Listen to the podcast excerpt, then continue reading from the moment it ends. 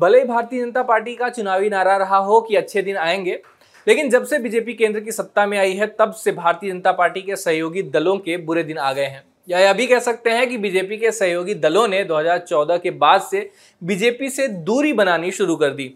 आंध्र प्रदेश की टीडीपी हो या जम्मू कश्मीर की पीडीपी। पंजाब की शिरोमणि अकाली दल और महाराष्ट्र की शिवसेना, ये सभी एक समय बीजेपी के सहयोगी दल थे, लेकिन आज ऐसा नहीं है। बिहार में नीतीश कुमार की पार्टी भी लंबे समय तक बीजेपी के साथ रही, लेकिन अब नीतीश कुमार की पार्टी और लालू प्रसाद यादव की पार्टी साथ मिलकर बिहार की सरकार चला रही है।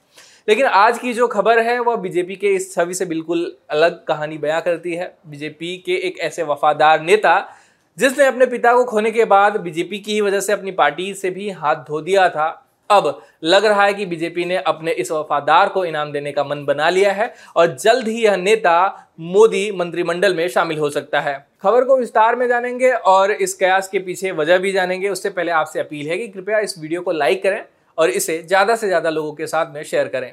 अब तक तो आपको इस बात का अंदाज़ा लग ही गया होगा कि हम किस शख्स की बात कर रहे हैं। अगर नहीं तो आपको बता दें कि यहाँ बात हो रही है मौसम वैज्ञानिक के नाम से मशहूर दिवंगत नेता रामविलास पासवान के बेटे चिराग पासवान की। केंद्रीय गृह मंत्रालय ने सांसद और लोक जनशक्ति पार्टी रामविलास के राष्ट्रीय अध्यक्ष चिराग पासवान को जेड कैटेगरी की सुरक्षा प्रदान की है। चिराग पासवान को जेड श्रेणी की सुरक्षा बिहार में दी जाएगी। बिहार में चिराग पासवान लगातार मुख्यमंत्री नीतीश कुमार को घेर रहे हैं और माना जा रहा है कि चिराग को नीतीश कुमार की ही वजह से अपने पिता की पार्टी से हाथ धोना पड़ा था और चिराग की जगह उनके चाचा, पशुपति पारस, मोदी कैबिनेट में मंत्री बन गए थे। सुरक्षा मिलने के बाद चिराग पासवान अब वीआईपी की श्रेणी में आ जाएँगे। उनकी सुरक्षा में 33 सुरक्षा गार्ड तैनात होंगे। इसके अलावा 10 सुरक्षा कर्मी हथियार के साथ उनके आवास पर तैनात रहेंगे। साथ ही छह राउंड द क्लॉक, पीएसओ तीन शिफ्ट में आर्म्ड स्क्वाड के 12 कमांडो वाचर्स शिफ्ट में दो कमांडो और तीन trained driver round the clock में उपस्थित रहेंगे। बताया जा रहा है कि खुफिया विभाग के रिपोर्ट के आधार पर गृह मंत्रालय ने यह फैसला लिया है। खुफिया विभाग ने अपनी रिपोर्ट में चिराग पासवान की जान को खतरा बताते हुए अपनी एक रिपोर्ट दी थी।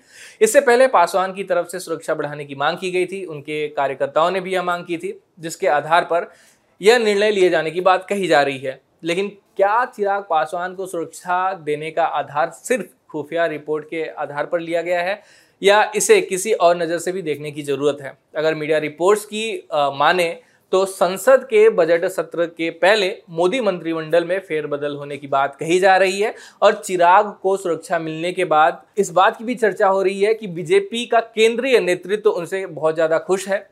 चिराग ने अपने वादे के तहत बिहार में हुए उपचुनाव में बीजेपी का साथ दिया था, इसलिए चिराग पासवान को मोदी कैबिनेट में जगह मिलने वाली है।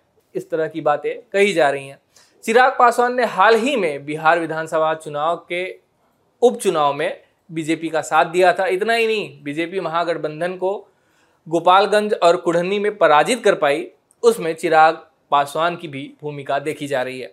बता दें कि सांसद चिराग पासवान ने 28 दिसंबर 2022 को गृह मंत्री अमित शाह से मुलाकात की थी और बिहार सरकार को बर्खास्त करने का आरोप लगाते हुए कहा था कि राज्य में कानून का शासन ध्वस्त हो गया है। लोजपा प्रमुख और पूर्व केंद्रीय मंत्री रामविलास पासवान के निधन के बाद बिहार में चिराग पासवान की जो राजनीतिक भूमिका रही है, वह भी काफ़ी दिलचस्प रही है।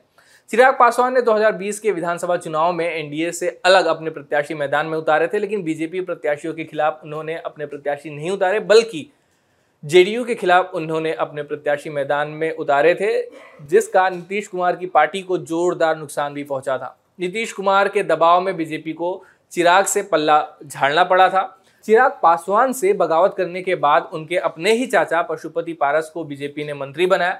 बिहार विधानसभा के पहले चिराग पासवान ने खुद को पीएम मोदी का हनुमान बताया था, लेकिन बीजेपी ने उनके चाचा को मंत्री बनाकर चिराग को एक तगड़ा झटका दिया था। अब बीजेपी और नीतीश अलग हो गए हैं। कहते हैं ना कि राजनीति अनिश्चितताओं का ही तो दूसरा नाम है। अब बीजेपी को भी चिराग पासवान की ज़रूरत है। लगता है कि चिराग पासवान के अच्छे दिन आने वाले हैं। लेकिन यहाँ सवाल अभी पैदा होता है कि चिराग पासवान के चाचा पशुपति पारस जो अभी भी बीजेपी के सहयोगी हैं उनका क्या होगा? क्या बीजेपी चिराग के साथ मिलकर महागठबंधन को टक्कर देने की स्थिति में होगी? विधानसभा चुनाव के लिए तो अभी बहुत आ, समय है लेकिन पिछले लोकसभा चुनाव में बिहार में एनडीए के खाते में इकतालीस में से 40 सीटें गई थी। चिराग क्या इस जीत को दोहरा पाएँगे? खैर, यह तो आने वाला समय ही बताएगा। बिहार की राजनीति में चिराग पासवान की भूमिका के बारे में आप क्या राय रखते हैं, कमेंट बॉक्स में ज़रूर लिखें। वीडियो समाप्त होता है। धन्यवाद। अब खबरें पाइए सबसे पहले हमारे मोबाइल न्यूज़ एप्लीकेशन पर। एंड्रॉइड या आईओएस प्लेटफॉर्म पर जाइए एच डब्ल्यू न्यूज़ नेटवर्क को सर्च कीजिए, डाउनलोड कीजिए और अपनी सुविधानुसार भाषा का चयन कीजिए। खबरों की भीड़ में अपने काम की खबर पाते रहिए।